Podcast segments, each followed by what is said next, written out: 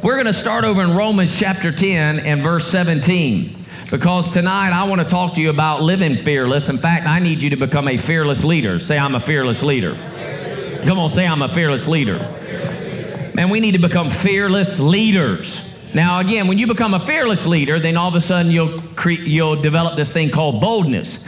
And boldness will cause you to say something in the midst of absolute contrary circumstances, and everyone around you who does not live a fearless life like you will think number one, you're either crazy, or number two, you're arrogant and you need to be brought down a few notches. Now, the ones who think you're arrogant are typically the ones that are religious because they actually are religiously taught, not relationally taught, specifically in realm of the loving king's kingdom okay? Um, the other side is is that they just you know think it's crazy that natural things is what it is that's how it is and you know to deny that is crazyville right? Because can't you see this? Can't you see that's happening? Can't you see that's a part of your life? Can't you see? But we don't live by what we see we live by faith. I said we live by faith. So quit calling yourself a plumber, quit calling yourself an electrician, quit calling yourself a lawyer, quit calling yourself a manager. Start calling yourself a faith liver right? You live by faith. Okay, that's your living, that's how you live. Those other titles are just job titles you have to go influence people with the kingdom of God. All right? That's where you go get to live faith in front of them. So that when they see your life being changed and see how God all of a sudden does things in the midst of great adversity at times in your life, not all the time, because you don't live in constant adversity, okay? You may live in constant un, uh, um, discomfort. Now, what do I mean by that? You're always believing for something contrary to what you're in. I've just learned to live life uncomfortable, which means the minute I finish one faith project with God, then I'm asking, what's the next one? Because scripturally, he says, I go from faith to and faith is calling those things that be not as though they were, which means I'm saying something that doesn't currently exist in the scene, but it exists with God. So the minute I see it, now I'm not in faith. It's happened, it's here. Now I need to find the next thing or go to the next level of whatever God's calling. So I'm seeking it because I want to go from this discomforting, you know, confession, so to speak. We're going to have, I have this, this is what God said, this is what the word said, even though it's not looking that way. And we get it and say, aha, see, God is faithful. Now, what's the next thing that I'm calling, saying, and doing that is discomforting to my flesh, you know, brings discomfort, but I know the word is forever settled in heaven. Now, when you get comfortable being, discomf- being in discomfort, then faith is an exciting journey because it allows you to do something beyond yourself. And that's how I want to live. I don't want to live mediocre. And it, really, it's just less than mediocre because if I can accomplish it all by myself and it's only what I did, it's a miserable mess. When I stand before the Lord, it'll get burned up. It has no eternal value to it. What I want to do is tap into eternal value. When I tap into eternal value, it will actually bless the natural or even now. And people will acknowledge it and see it and thank you for it, even. Some hate you for it, but that's okay. You're going to have haters. Don't worry about it because you're not of this world. But then it'll go beyond that natural thanking and appreciation. You'll actually get God to thank you for some stuff. And God will begin to say, Son, I am well pleased with that. Son, here's a reward for that. Here's a crown for that action. And it'll carry with you for eternity. So we want to live a life of faith. We know in Romans 10 17 that faith comes by hearing and hearing from the Word of God. But it's not just you hearing my voice. Can you hear my voice? Okay, that doesn't mean you have faith. That just means now you have access to faith, faith is actually doing what you're hearing and living by it. James told us that you can hear the word but not be a doer of the word and actually hear it and could say it but not be firmly persuaded in what you're saying and as a result of that you actually are deceived and live a deceived life although you're quoting scripture. So how do we know? We know in our heart in our heart or in our inner man, we know we are firmly persuaded, I know this. Again, I know when I know that I know that I know that I know that I know. I know that I believe this. If there's any like, hmm, I know that. I know when that comes in, when it creeps in, when it's there, when it shows up. And you've got to be honest with yourself. Because if you're not honest with yourself, you'll say, Yeah, I believe, but the reality, all on the inside, you uncomfortable. I mean, I'm not talking uncomfortable, I'm talking you're out. you're like, you're really, you believe it could go the way you already see it. And that's not faith at all.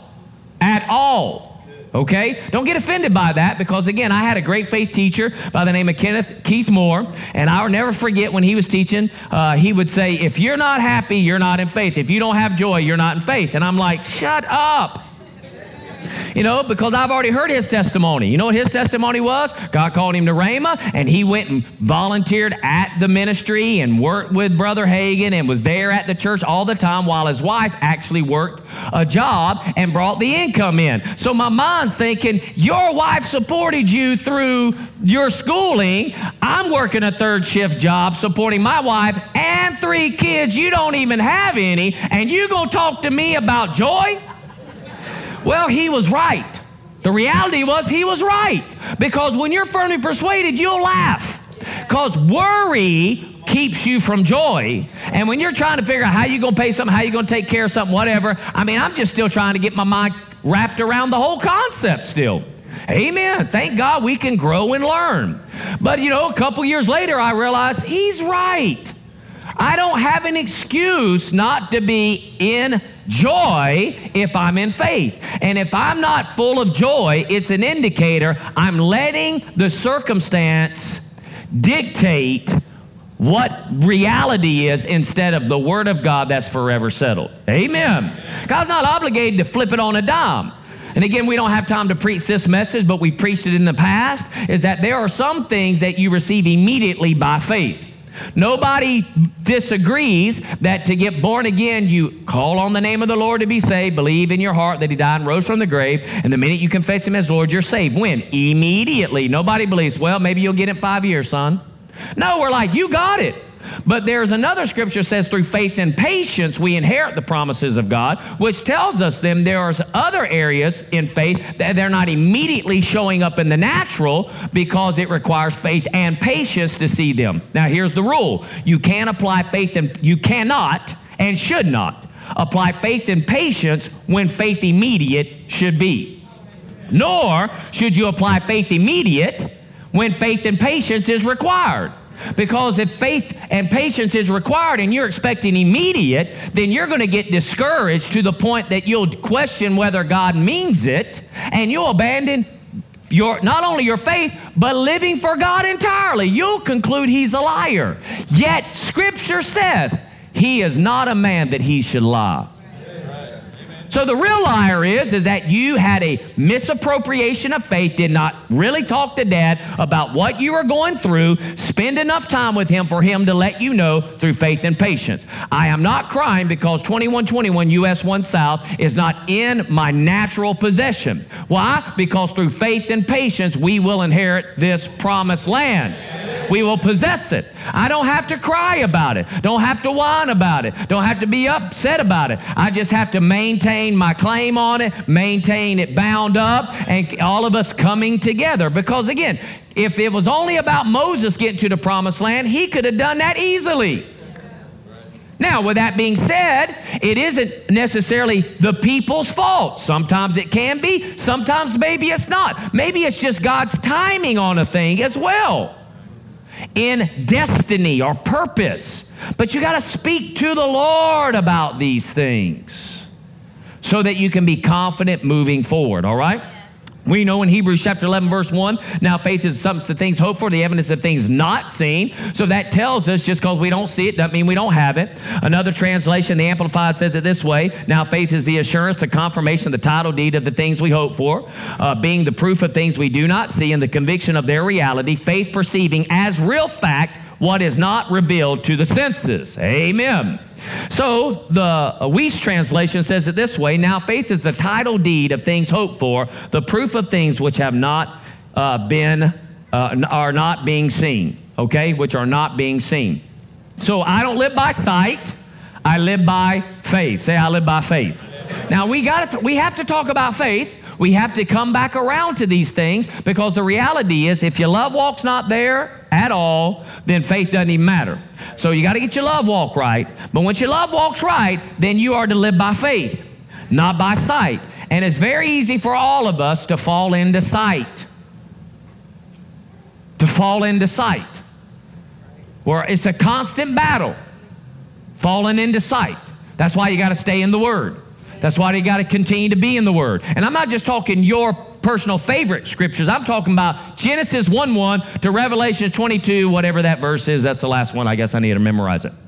So uh, at the end of the book, you understand what I'm saying? You need to read it all. Okay? Quit discrediting stuff, it's applicable.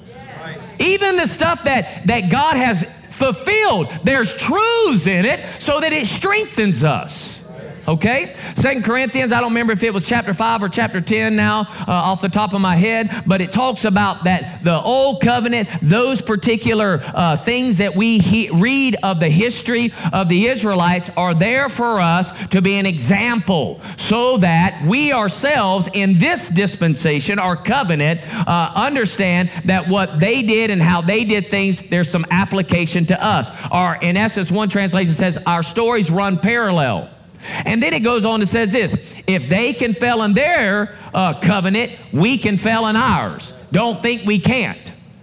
Okay? So sometimes it's great to actually look back at some people who honestly lived more of a life of faith than brand new believers who have God in them and their spirit man is alive to God. I mean, we are in a covenant that God is in us. Oh, think about it for a moment. Could you imagine if Abraham was walking with us today and he says, Seriously? You had God in you. Really? And you couldn't keep it together? I mean, could you imagine Moses saying, Seriously? I mean, I went up to him, I saw him face to face. But you, we made a tabernacle where he came down, but he was in you all the time. Good. Amen. And you had a hard time saying, Yes, Lord? If we, if, let me tell you something. If I'd have had the Holy Ghost in everybody, because you know that boy jo- Joshua, he was all zealous for me, serving me well, and all of a sudden I'm like, Lord, you got to help me out. All these people right here, they, they about to drive me crazy. And the Lord says, fine, you get you about 70 guys, take, I put the same anointing on you, on their lives. And I did. A couple of them didn't even show up at the prayer meeting where the anointing fell. And they started prophesying to camp. Joshua heard about it. He went well with that because who in the world's to prophesy but Moses? That's me. I was the guy. I was the lead uh, follow, uh, follower uh, of following God and taking the people. And he says, Whoa. And I said, Look, son, I wish that all you could experience God like I have. Because this is what I know. If you did, you wouldn't be a mess like this.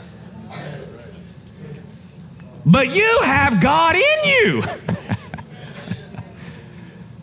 Come on, look to your neighbor. Say, God's in me. Which means you can. Say, I can. Say, I will. Say, I'll be fearless. Man, be fearless.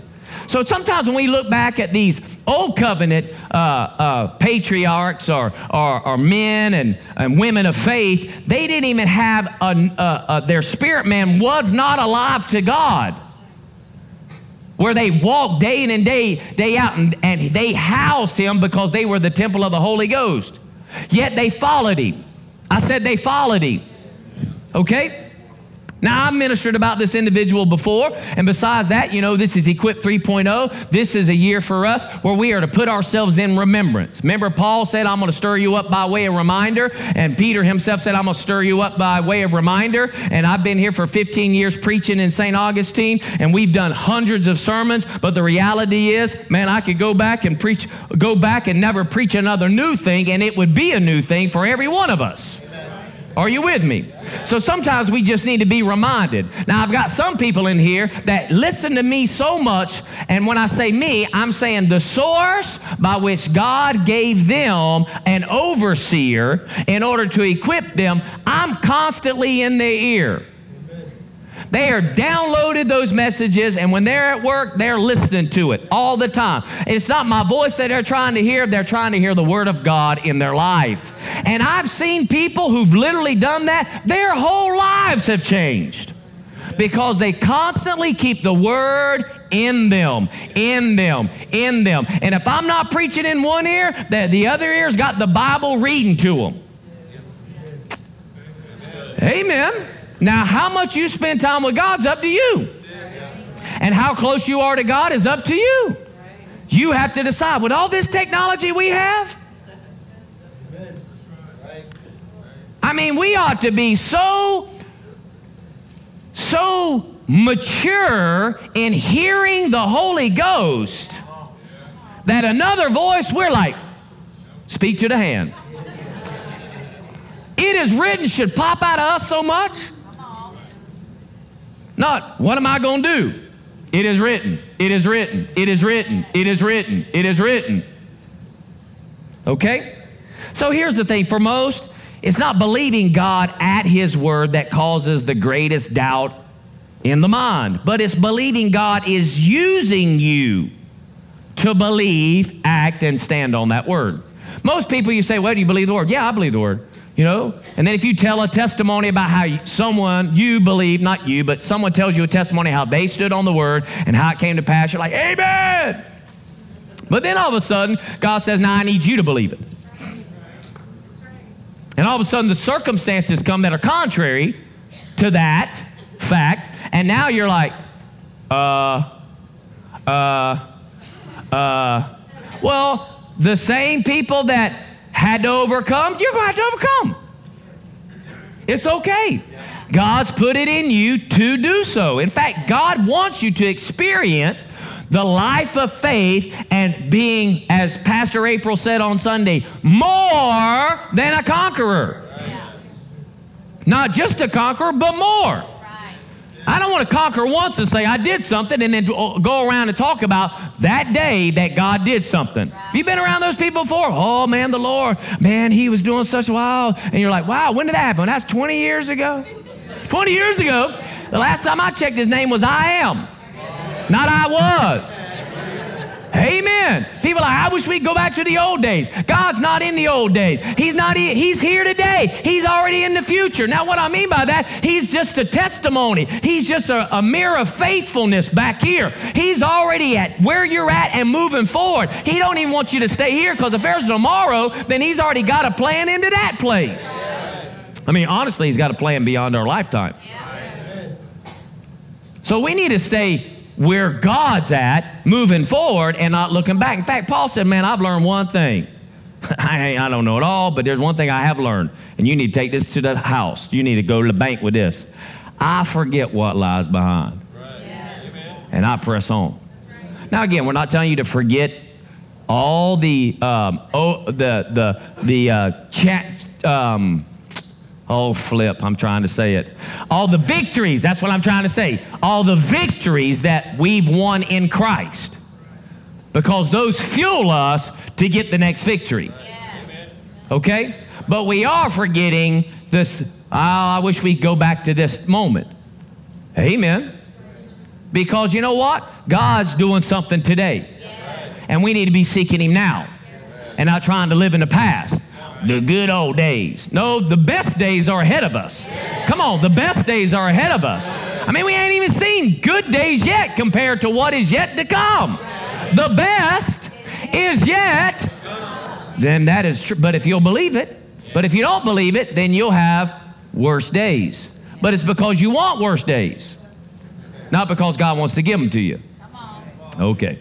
So let's look at this guy in Judges chapter 6. In Judges chapter 6, and I'm going to run this kind of parallel on two things. I'm going to deal some leadership aspects of his life, but then I'm going to talk about faith in his life as well, okay? And I think we run it parallel through here tonight, man, we're going to be changed and we'll be able to walk out of here tonight saying, I'm a fearless leader. All right? Look at your neighbor, say, I'm a fearless leader. Okay. In Judges chapter 6, verses 12 through uh, 16, it says this The angel of the Lord appeared to him and said to him, The Lord is with you, O valiant warrior. Then Gideon said to him, Oh, my Lord, if the Lord is with us, why then has all this happened to us? And where are all his miracles from which our fathers told us about, saying, Did not the Lord bring us up out of Egypt? But now the Lord has abandoned us and given us into the hands of the Midianites. Seriously? Boy, he's negative. Right? You know, you're awesome. Yeah, right. I mean, come on. Let's go on, verse 14. The Lord looked at him and said, Go in, go in this your strength and deliver Israel from the hand of Midian. Have I not sent you? And he said, Oh, Lord, how shall I deliver Israel? Behold, my family is the least in this tribe, Manassas, or whatever you pronounce it. All right? And I am the youngest in my father's house. You know, it's amazing how people get hung up if I don't pronounce something right. Seriously. It's like, surely you should know. Surely, if you just get the truth I'm preaching, then you won't be so concerned about a word I may not pronounce right. Right? I mean, I can admit, phonically, I'm not great.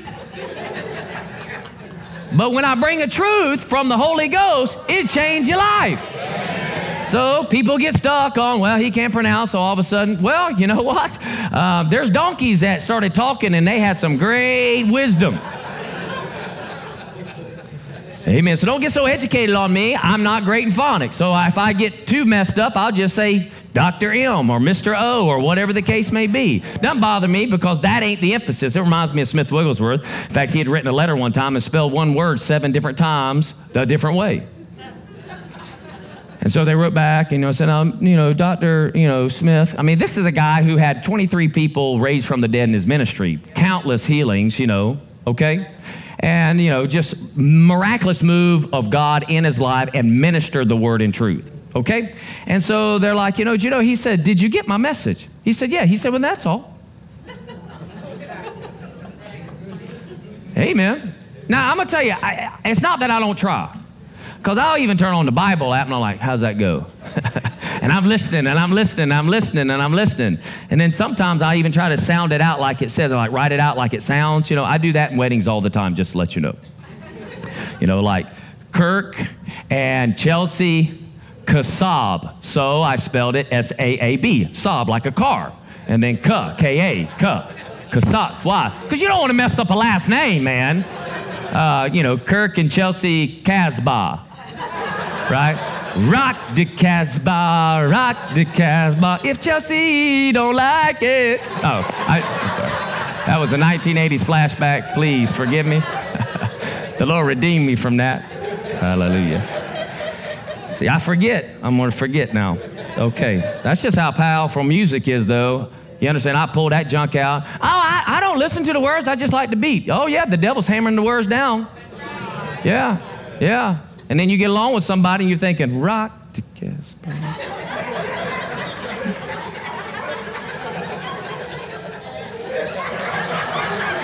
right? You, yeah. I don't listen to the words, then why your body moving?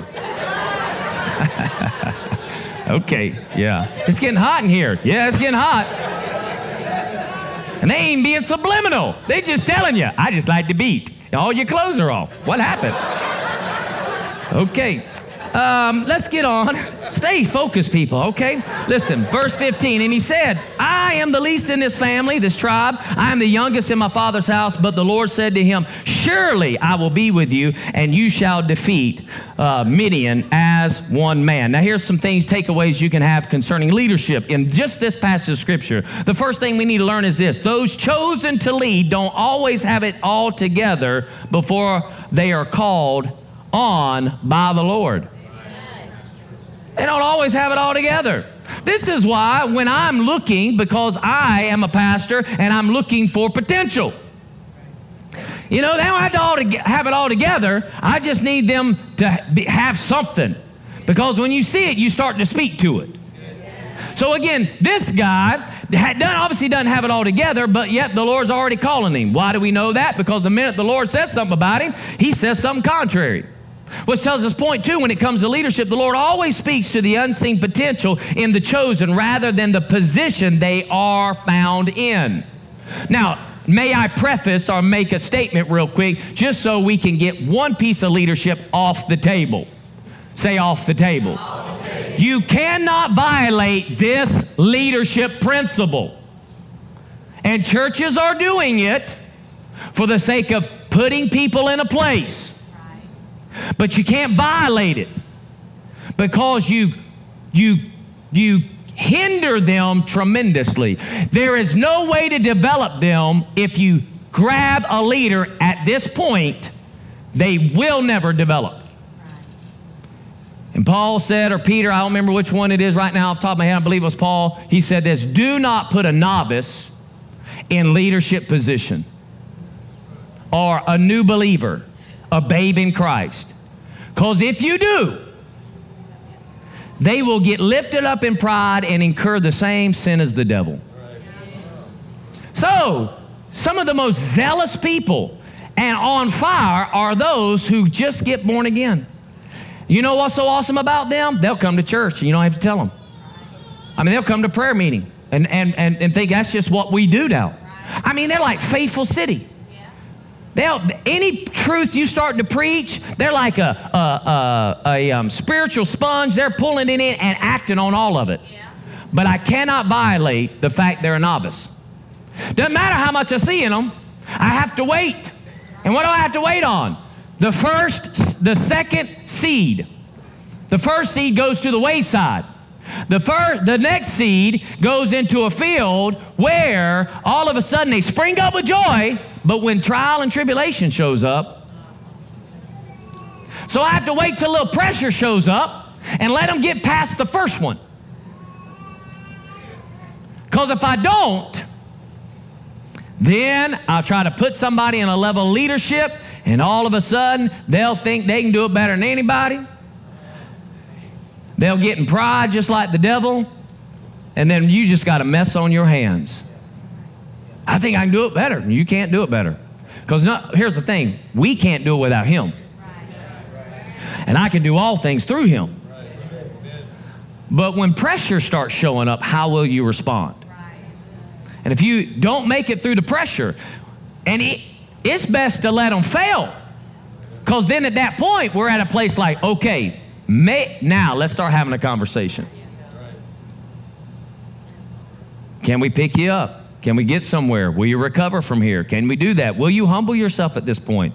Because again, if they'll humble themselves, or in the midst of the trial, instead of abandoning, they continue to humble themselves. What I mean by that, humble, it doesn't mean that, oh, I'm nobody, I'm no good, I'm so sorry, I'm just, I don't deserve anything. That's not humbling yourself. That's false pride. Humility is, Lord, I realize right now there's a lot of pressure going against what I'm believing. And in the natural right now, I want to kill somebody, I want to hit somebody, I want to quit, I want to do something different than what your word's telling me. But I'm going to yield to your word. That is what humility is. Okay? That is what humility is. So in the pressure, I choose to do that. Or I'm doing it my way. You stink, da da da, and getting a flesh fit, and they realize, ah, I should have never, that, that, I blew it. I shouldn't have done that. So I'm going to humble myself. Lord, now I'm going to go back and repent to this person that I got in the flesh and I cussed them out and I did something entirely different than what you said. And I don't care how they respond to me, even if they cuss me out, tell me I'm no good and I'm just sorry and I, am the worst Christian ever, I'm not going to retaliate because ultimately I know my worth is in you. And I'll go back into the situation and whatever they, the leadership wants to move me on a track of restoration, I'll do any of it.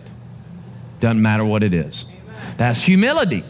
You know, I've been around some people all of a sudden, they start to fall, and you go to say, We did, well, I ain't doing that. Oh, I'm sorry. Okay, then you've not repented. Because if you're calling, now I'll get right, but here's the condition. There's conditions?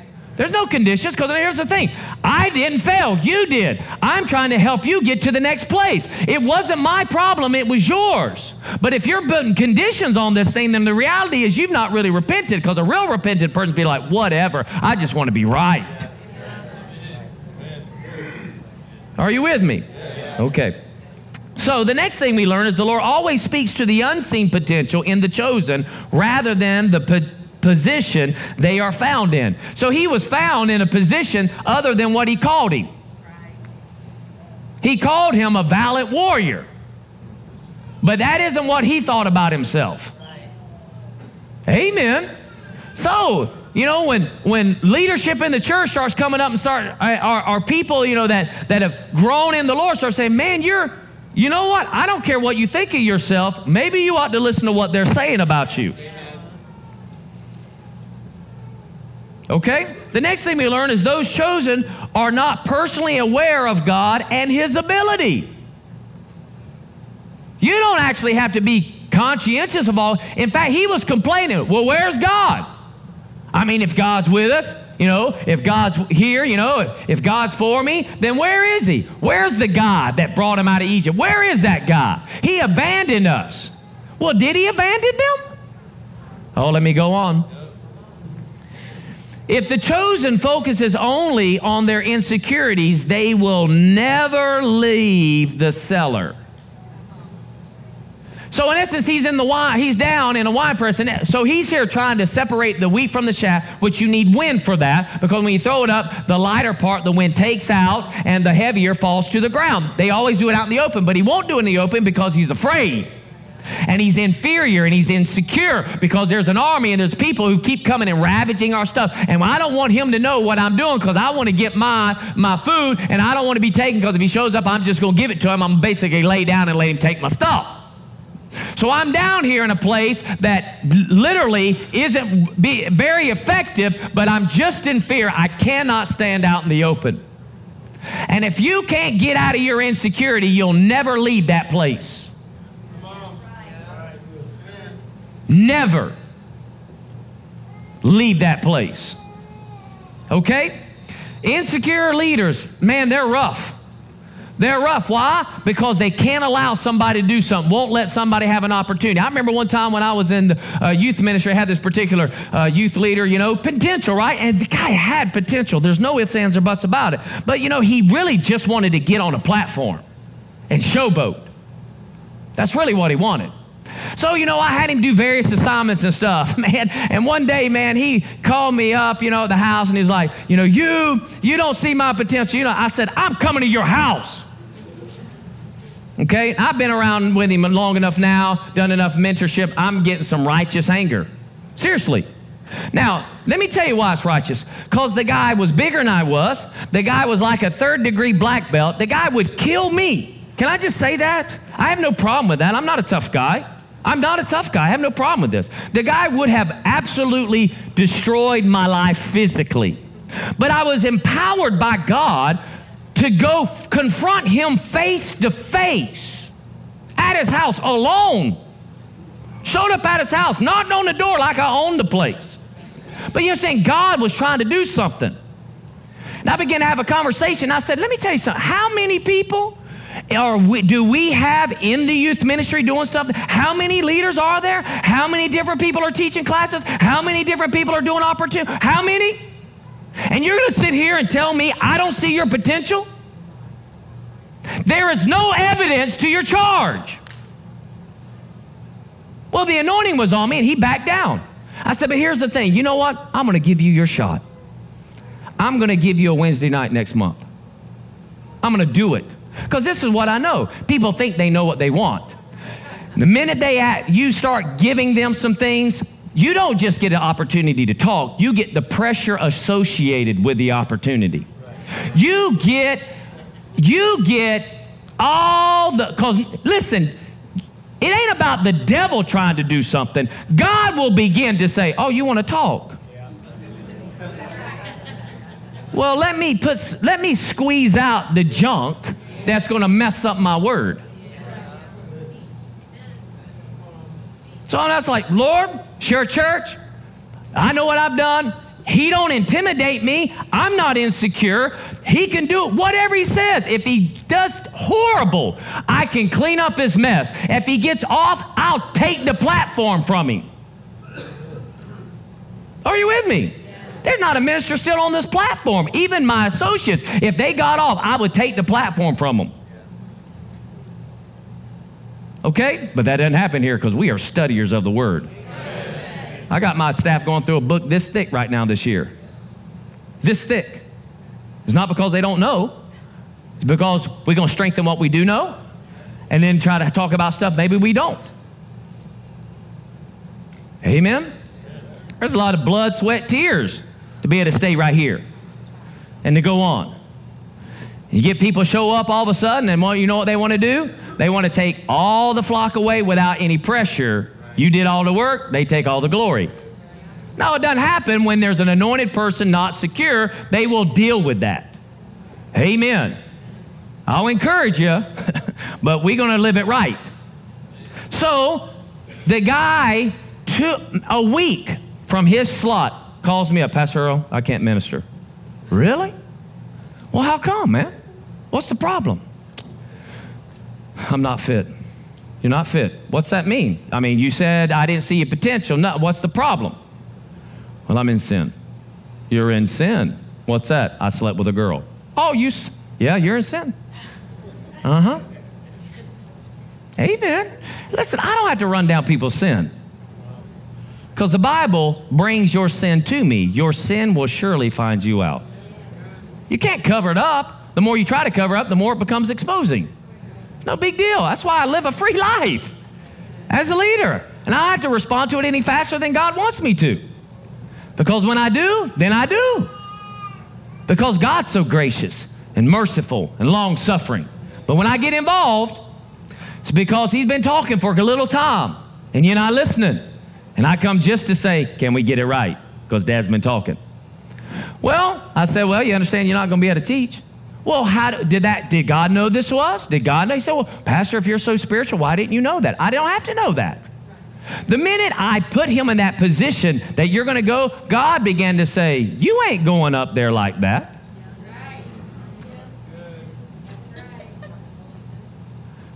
And put pressure on him so much he couldn't sleep. Became so convinced. I don't have to shame you. I don't have to get you in guilt. All I got to do is preach truth. The Holy Ghost take, go home with you and talk to you about your life. But I know how it is. I get blamed for it, right? Because that's what happens with leaders. That's why you can't be insecure. Well, Pastor, he's just preaching about this, that, and the other, especially when they talk about uh, certain particular subjects, you know. I know if they're complaining about me preaching about it, they probably have a problem about it. Now, that's not always the case because you can't take blanket things, all right? You can't do that. You know, that's not even wisdom there. But it is an indicator we may need to determine if that's so. All right?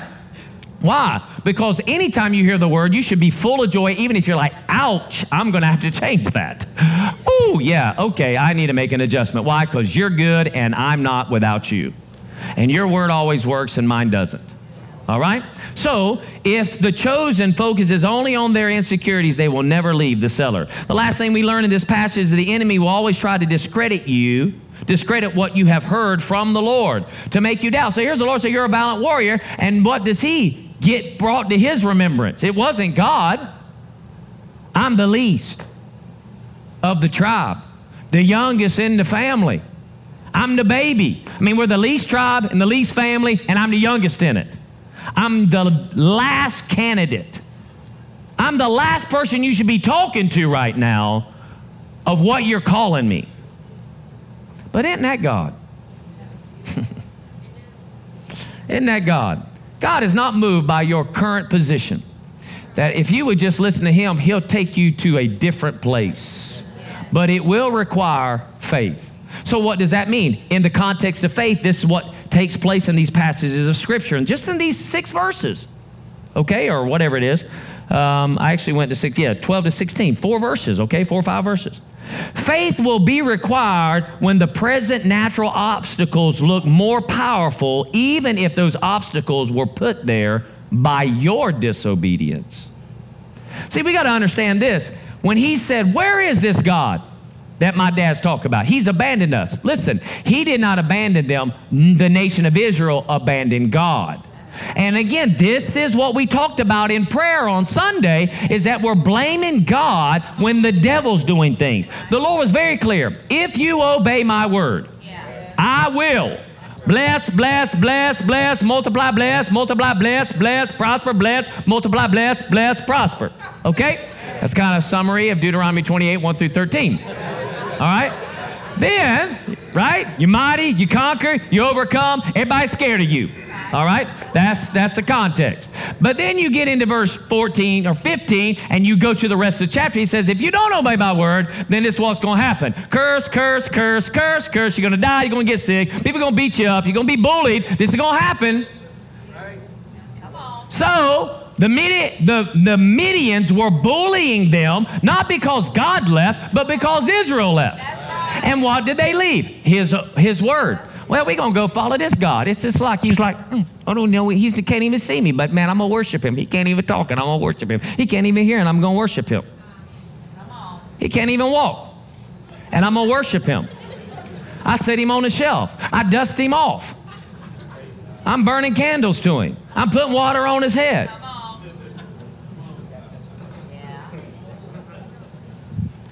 And Gideon has the audacity to tell the angel of the Lord, God abandoned us. Amen. This is why a lot of people aren't living by faith today because they think God has abandoned them and not said, wait a minute, where am I in this thing? So here's the thing faith will be required.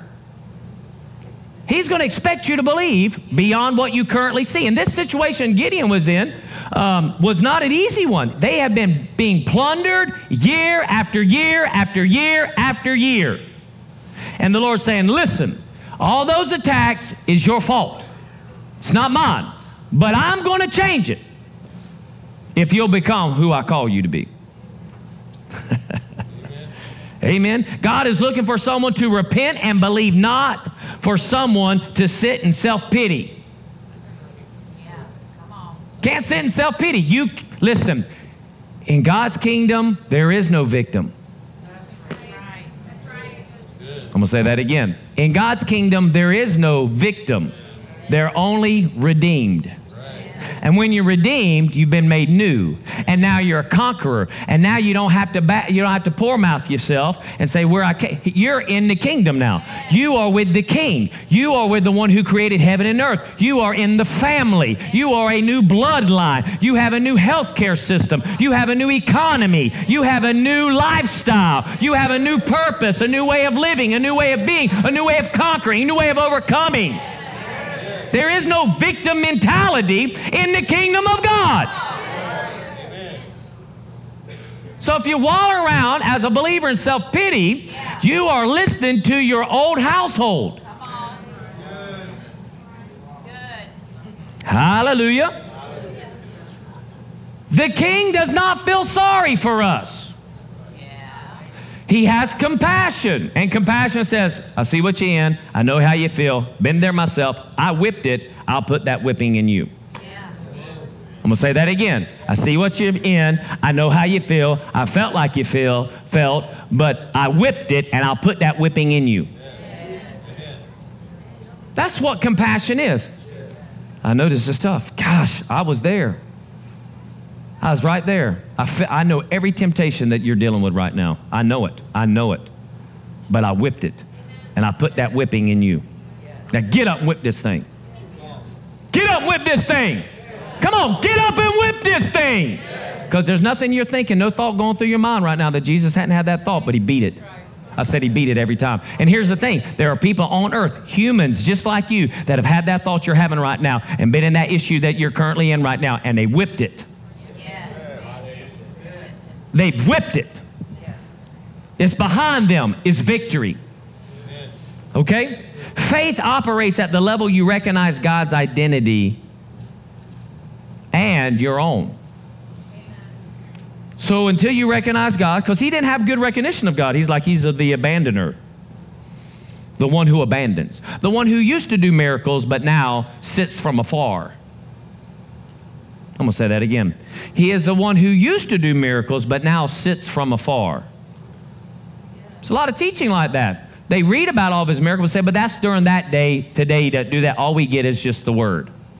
No, you get to overcome just like they did. You get the same miracle signs and wonders that they did. Yes. But again, you'll never operate in those or get those if you don't know who you are now in Christ. As long as you're a sorry sinner saved by grace, then You'll always be su- sub- su- susceptible to disobedience because you view yourself as, I'm going to blow it. Instead of, I was a sinner, but God, by His grace, came and took my payment of sin. I confessed Him as Lord. Now I am a believer. I'm a child of God. I actually have capacity to obey Dad. And so I'll choose to. Now I've been tempted to not, but I'm going to choose anyway to stay with God because I've done the plan without him and I'm not subject to have to do that. I've been redeemed from the law of sin and death, And now I'm in a new law called spirit and life. So I'll stay with spirit, which is the Holy Ghost, and life. And I'll do it His way and get His result. Amen. But you have to get it by faith. Faith doesn't care where you came from, it only cares about what you believe. I am the least, we had at least tribe. You understand? We're in that part of town. We come from that community. We came from this issue. Faith don't care about that. Faith just says what you believe. Faith doesn't care about that. It's no issue to them at all. Faith doesn't favor the down and out. Faith will operate in king's palaces. So again, faith is not for the poor, less fortunate to bring them up somewhere. Faith is just the life that a believer is to live, period. So whether you're in a palace or you're in poverty, faith was to work. And if you'll get in faith, you won't stay in poverty. There's no doubt about that. You will not. You'll come out. You can't stay there because faith won't allow it because you're the children of the king. I said he's not going to allow it. All right? Faith won't do that. Your past identifies your ability, faith identifies his ability. Your past identifies your ability, faith identifies his ability. I'm preaching, man. If you identify yourself with natural things, you will never see yourself as God sees you. That's right. One of the greatest epidemics in the church today is identifying themselves with a people group.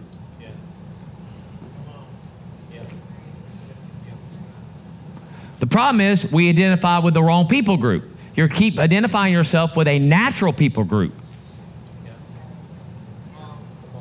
Are you with me? The minute you do that, you become limited. If you see yourself as an African American, if you see yourself as a Hispanic American, if you see yourself as an Irish American, you just limited yourself.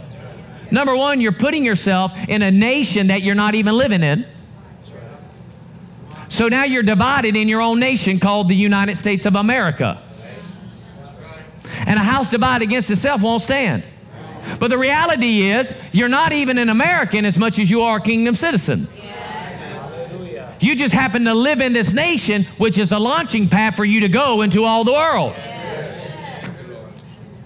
I thank God for our country, but I, it is not more important to me than the kingdom of God and my citizenship in heaven. Which means then, you want me to talk about my people? My people. Who are called by his name? My people who do the will of the Father, they are the sons of God. And they are identified because they do the will of God, not by the color of their skin.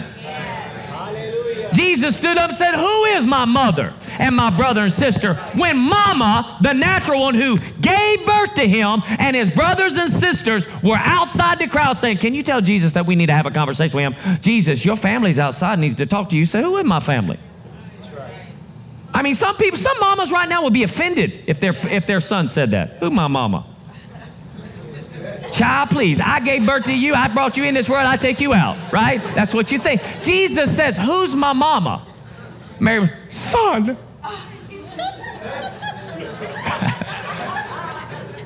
How can you forget all I did for you? Ah! Mary didn't get offended. She's like, Whatever he says, you do that. He said, Who is my mother and my brothers and sisters? All who do the will of my Father. These are my mother, my brothers, my sister. And then he said, You're my family. Don't you limit me to a natural bloodline.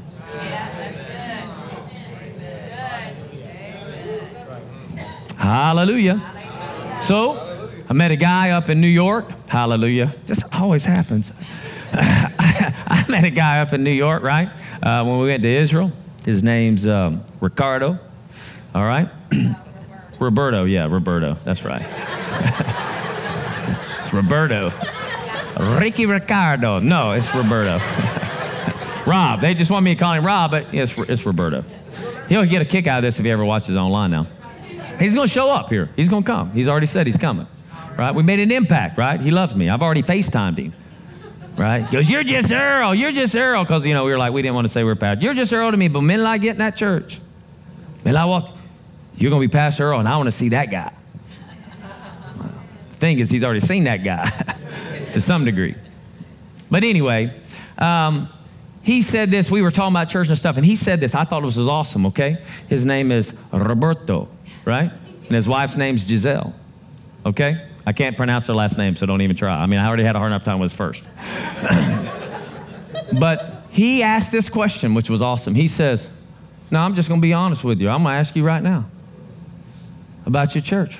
Because he was like, Do we have a mega church? I'm like, I mean, we have a few people, you know. I told him what our vision partner goes, Oh, that's a mega church for us. That's okay. I mean, there's plenty more people in the world, so we can continue to expand, right? Okay. But he says, How many different color people are in your church? He asked me.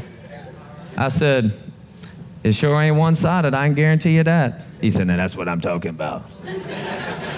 well, and it should look like that.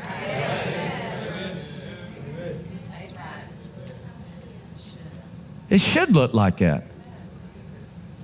Amen. I can't give you the percentage of it, but it, the reality is you look around now, you're thinking, hmm, because this is what the kingdom of God looks like. And you're my brother and my sister. And there's no natural nation that I'm more connected to that would cause me to be divided from you. The only way you can get away from me is you start disobeying my, our Heavenly Father. And that puts us in another place. Not that I'm leaving, because if I'm obeying dad and you're not obeying dad, you're leaving the family, not me. You're the one who's wanting to walk out the door, not I. Okay? So God don't care where you came from. Faith doesn't care. He just wants you to believe. Okay? All right. So let's go into the next passage, Judges 6, 25 to 27. I'll kind of start paraphrasing a little bit. So God gives him his first assignment, right? Because again, I'm calling you something, and what's he know? You ain't ready for, the, for where I'm taking you. Now, he's already given him the big prize. I'm going to use you to deliver the nation of Israel from the Midian. But we're not going to war immediately, because, son, you can't handle war. I mean, you having a hard enough time still just believing you valiant. You a warrior. So I'm going to help you. You know that false God, which is why they were abandoned in the first place. Right. Because they abandoned God and went to Baal. I want you to go tear it down. Go rip it down. So he says, Man, let me get some friends of mine because it's, you know, altar. I'm going to go tear it down, but we ain't going to do it during the day. Why is he not? Because he's still f- afraid. I don't want anybody to know, so he goes it at night. Builds another uh, sacrifice to God. What do we learn from this? As a leader, here's the thing those chosen will be tested before being promoted to more responsibility. Well, God told me I was. You better pass some other tests before you ever get there because God will require them. Right. You don't go from, I know God's plan for my life, and you get there tomorrow. It doesn't happen that way because God knows what's in you, and He's going to get that out. I said He's going to get that out.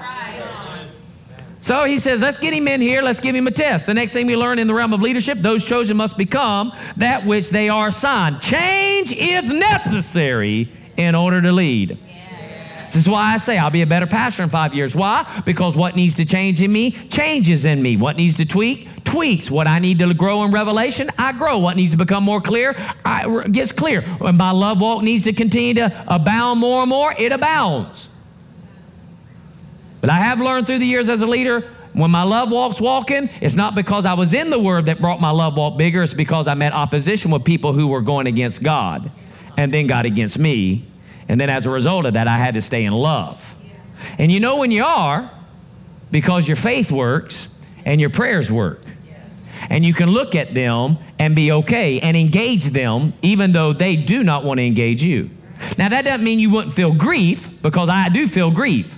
Sometimes I feel grief. I'm like, oh, geez, I, you know, because potential, but they're off. I've been around 15 years now in this one location. A lot more people than you've come through this church, and I run into them. And a lot of times it's like they run to the next aisle. So I'll run to catch them. Hey! Yeah, I'll do that. Yeah. I'll be in a restaurant, see them, hey, go up, meet to them. They're not moving. It's almost like, right, in their menu. But sometimes I won't because I'll give them the opportunity to show their love. Just recently that happened. We went to one restaurant, particular group was there, and not, I mean, sat down, then they're ordering, no response. I mean, we like so close to like here to that pole. I mean, you can't miss us. And I'm not quiet all the time anyway, right? So I'm not that I was making a scene, it's just that I'll take a unsweet tea. I mean, it's just kind of your voice goes. So I'm like, well, I'm fine. So you want it awkward, it ain't awkward with me because I'm right with the king. So whenever, how you doing? Ask questions, what's going on? But it's awkward. Ran into him again at another one. My wife's like, is that? Yep. I said, but today, let's see if they have theirs. Left the building. It's not my fault. Amen. Are you with me? Change is necessary. Some of us like doing God our way. Okay, so I'm going to tell on myself. I have a pop up, okay? And, you know, I, I, like to look, I like campers, right? And we've been talking about maybe doing a different one at some point, right? So I got this pop up. I mean, it's like, you know, a little small thing when we moved into our house. Paid cash for it, next to nothing, right? In fact, you've probably seen on Facebook, we're trying to sell it. Remodeled it, right? So I've only borrowed a pop up from a guy who used to be at our church. Him and his wife left and went to Georgia, okay? Great transition. Love them today. They're doing great. Okay, so the pop up has these slide out um, beds. And so you have this pole on the one I used to be the guy borrowed, Tim, and you stick it into the bumper, and it has this little clip underneath the plywood that holds the mattress on the inside, and you stick and clip it, so when you lay on it, it doesn't collapse. And that's how it works. Well, I bought this other one. I had two like that, but then I had these other ones that kind of hinged. It's like a whole new thing. I'm like, well, okay. So I use the one for the front, but it's these other ones say front and back, and I'm like, when I try to do, I was like, this don't even work. So I'll just go to this one. So what? I, so I hook it into the bumper, and I take the other one, and I it's got like this little plastic knob, and I stick it in the ground on the ground, and then it's got a 45, and I would stick it up and hold it because there's no little pins. I'm like, there it is. It's straight like this, goes as an ankle into my bumper, done. Slap on it, no problem. So I'm investigating some other ones because we have grandkids and this little thing ain't cutting. And we're thinking maybe one day we'll get a different one, you know, with some slides because they're really cool, right? You know, I know a couple people in the church that got some slides and they're awesome. Like, that makes a whole lot of room. That makes sense. So I'm watching a video on how to put it together and come to find out I have been putting that thing together wrong the whole time. Tim's I did right. But this one, I used Tim's idea where it goes here, but because there was no clip and it hinged, I just figured stand it up. It's like, you know, on a pole. made sense. But there was a clip on the rail when the whole mattress is slid in. So that 45 angle that I was resting the mattress on actually supposed to go there. And it comes out and the bed actually slides on the part I just had standing up as a pole. Then it goes back down into the bumper. Why is this relevant? Because some of you are doing things with God and it's working, but it ain't how God created it. That's not how the manufacturer actually designed it to be. And just because you can get it to work doesn't mean you're doing it the way God intended it. And when he begins to say, This is how I meant it, you need to have an aha moment and say, I'll never do it that way again because the manufacturer said do it this way. So I can tell you, when I get another one, I will not do it my Bojack way.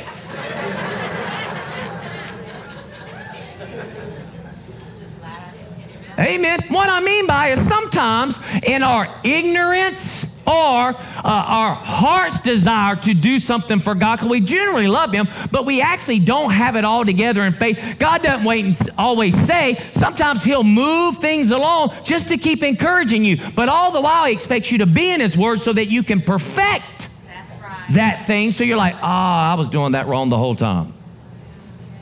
Was doing it wrong the whole time. I've told this story about uh, Papa Tom before. Papa Tom, you know, he uh, came here and worked at the church a lot of times with us, you know, great asset to us. Tom, stand up so everybody can see you. Not everybody knows who Papa Tom is. There's Tom right there. All right.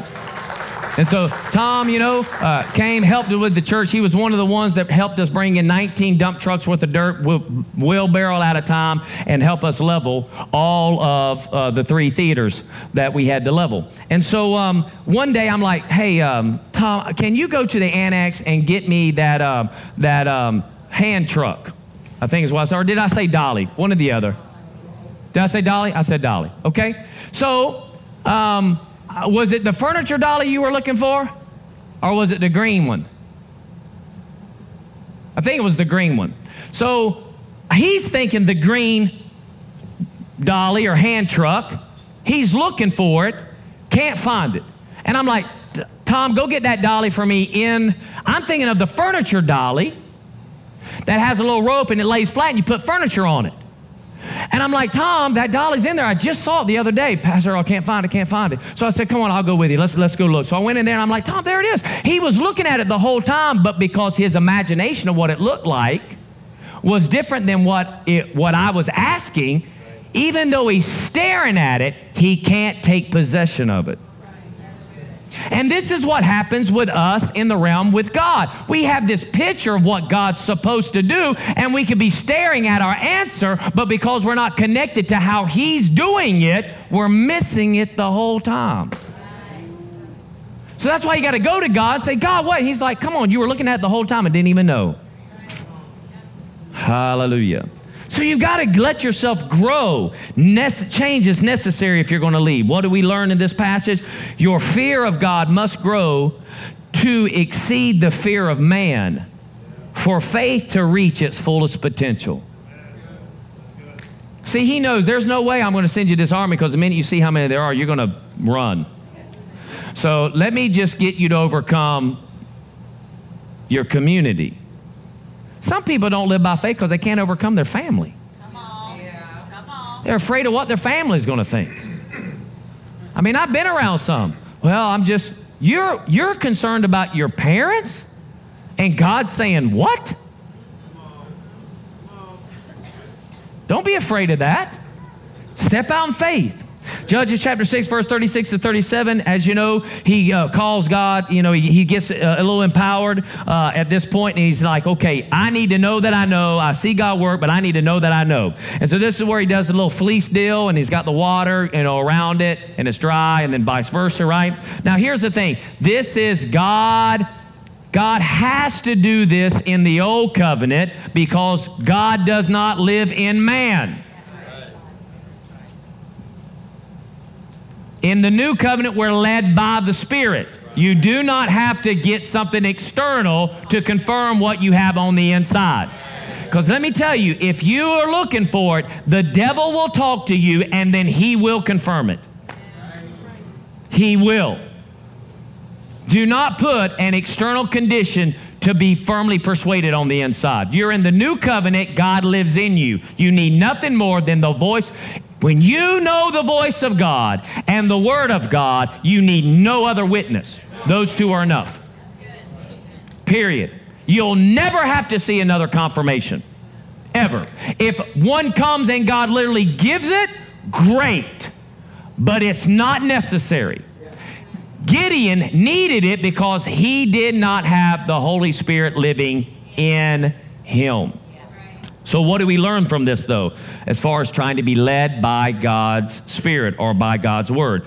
A clear understanding of God's will is necessary to boldly step out in faith. You have to have a clear understanding. God's Word and His Spirit is the fleece of the new covenant. No seeing confirmation again is required to live by faith. If you have to see it to believe it, then you still have fear in you. I'm going to say that again. If you have to see it, to believe it, you still have fear in you, and you're not a fearless leader. All right? Judges 7, 2 to 3. Again, now he's like, hey, guys, we need to go take care of some people. Right? And um, so he's like, you know, um, the Lord says to him, now listen, he's got a group of people showing up, 32,000 here, and the Lord says, look, we got a problem. You got too many people. All right? So, 22,000 leave. And what was the question that he asked? Ask who's afraid. Are you ready for this? Get this great leadership moment right now. What you are, you attract. Now, let me clearly identify though. In this room, there are insecure people, but I didn't attract you. There are people in fear. I didn't attract you. The majority of the people in, in this congregation right now are not full of fear and are not insecure because you've been trained. The majority of you look different. But if what deficiency you have, you will attract those individuals' deficiencies because you're similar in how you process. So if you say, man, it seems like all the crazy people come to me, you better quit saying that. Number one, and do a self evaluation. How come the most dysfunctional people show up to me? You better do a self evaluation. If the majority of those, now again, you're going to get different types of people. We're a church.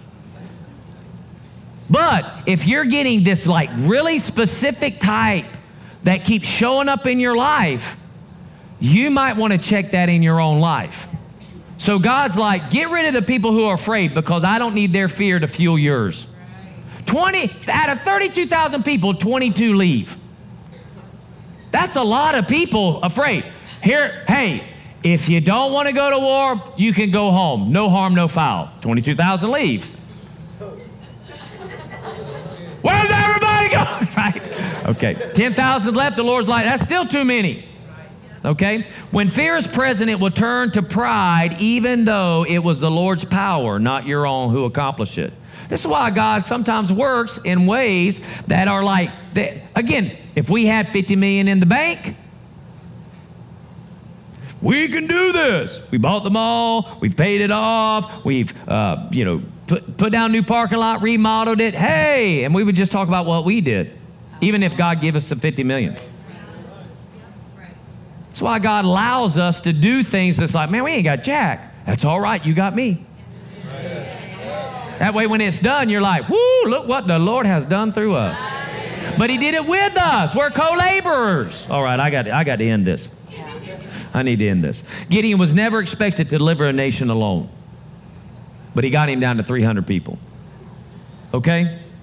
So the last passage in Judge chapter 7, verses 9 through 14, here's he got 300 people. They're going to go and they see how many people are there. And, and Gideon's like, okay, this morning I started with 32,000 people and I have 300.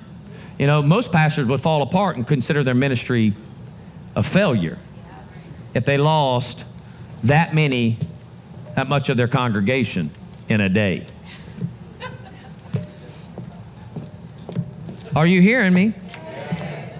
This is why you can't be finding your security in how many people are following you.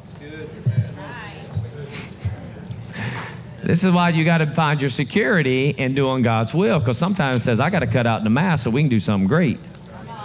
Because the mass ain't ready for the greatness we about to do. Hallelujah.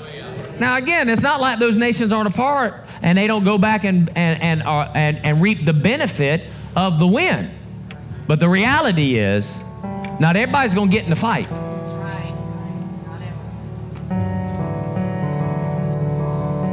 Gideon's a horrible leader. He had 32,000 started with him and got stuck to 300. But this is how we start looking at pastors. God's told me to, and half the church leaves. Man, they're struggling. No, God got rid of the ones that can't handle the victory they'll get in pride. He moved them out of the way. Now, here's the thing they'll get to come back, but it's after the victory. That's why I say, right now, when we take them all, watch. Watch because God wants them to be a part of it. It's just that they're not in this fight. But we are. And we're going to see it come to pass. So, what do we learn here in this last part when he's down, got his 300? The Lord says, Listen, listen. Now, I'm, I'm a, one more time, I need you to know you the guy. So he sends him down. Again, Gideon has to have these external because God doesn't live in him. He goes down, gets by a tent in the enemy's camp And now the enemy is talking about him. This is what you don't understand. In this moment, Gideon is sitting outside with someone because he wouldn't go by himself. And they're listening, and they said, Man, I had a dream last night, and this loaf of bread come through the camp and destroyed the whole camp. The Lord. So who's doing it? The Lord. So most of us like, man, the Lord. But you know, the Lord didn't stop there. This is what blows me away. Because again, this is false humility and not understanding how you are to labor with God. They go on and say, the Lord has given the Midianites into the hands of Gideon they know his name? The only thing that he's done significant up to this point is tear down an altar in his community and run off more people than he can retain. That's not like there's a guy over there, he kicked down an altar and ran thousands of people off. That's not like be afraid of that guy. Yet God put his name in them. Well, I don't want to take credit for anything. God's trying to get you to take some credit. You know why? Because when your name gets credit for what he's doing through you, he knows that you will tell, God did this through me.